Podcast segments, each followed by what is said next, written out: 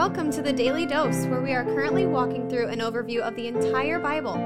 Join us today as we learn the story of Scripture and see God's redemptive plan through Christ from cover to cover. Let's listen to Matt Reisetter, Director of Christian Crusaders and the Cedar Falls Bible Conference.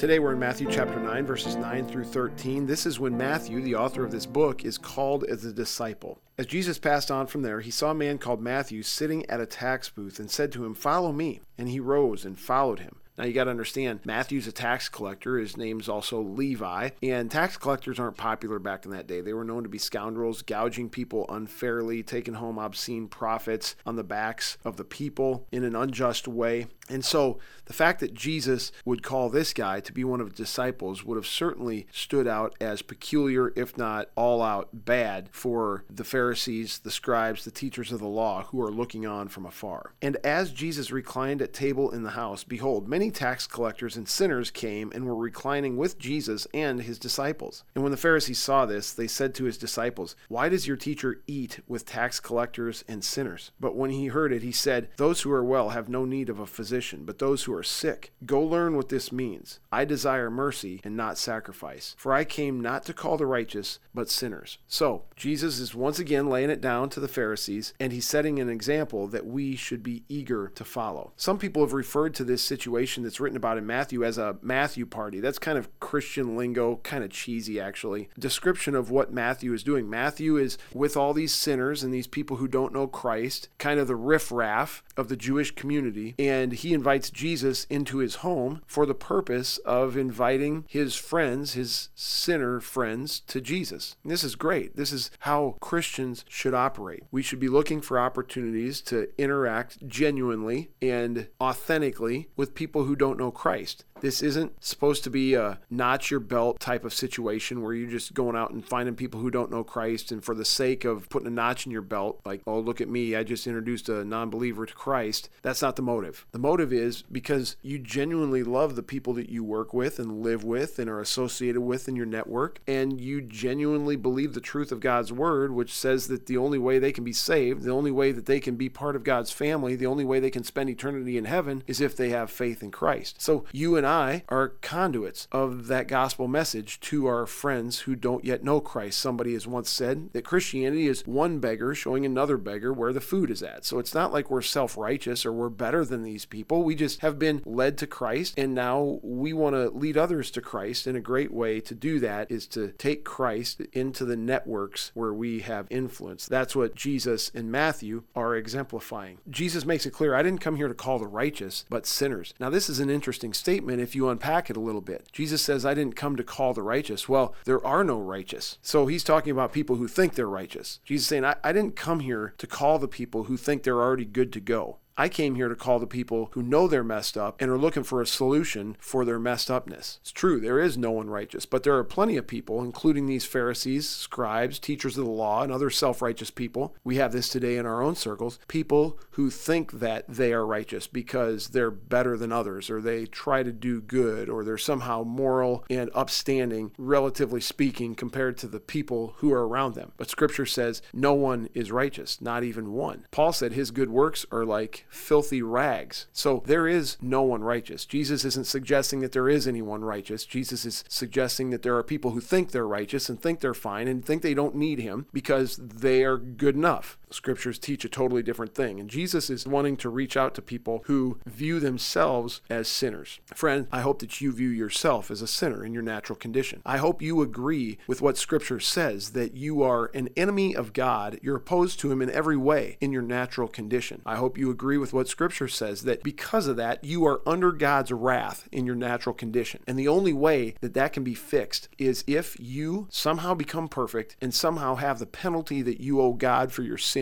paid. And you're not going to figure that out because it's impossible. No man can do that. The good news is God loved us enough to send his perfect son Jesus to live the righteousness that we can't live and then to go and die on a cross with the burden of sin from other people on him. So the penalty is paid, the righteous life is lived, and because he came out of the grave, defeating sin, death, the power of the devil, and affirming his righteousness, this great transaction is available to anyone who would trust Christ that you can have his righteousness attributed to you, his perfection, you can have have the penalty that you owe to God paid because of what He paid, and you can be grafted into God's family. God and Christ are looking for people who understand that reality, understand their desperate need for a Savior, understand that they're unable to make it on their own, that they are sinners, and that the only way for that to be fixed is through faith in Christ. And once you and I have put our faith in Christ, once we have come to that realization, then we, like Matthew, should be in our networks strategically doing what we can to introduce Christ in a genuine way to our network of friends, co-workers, neighbors, family members. Several ways to do this. We're putting an addition on our house right now, which might look opulent and self-centered, but my wife and I really the desire of our heart is to gather people in our home, eat together, hang out together, and hopefully some of the people who come are people who don't know Christ and through us are going to be introduced to him. We've got a cool tailgating bus that we take down to Iowa City and tailgate with, and it draws in people. And one of my motives for being part of that is because I hope some of them will form a genuine relationship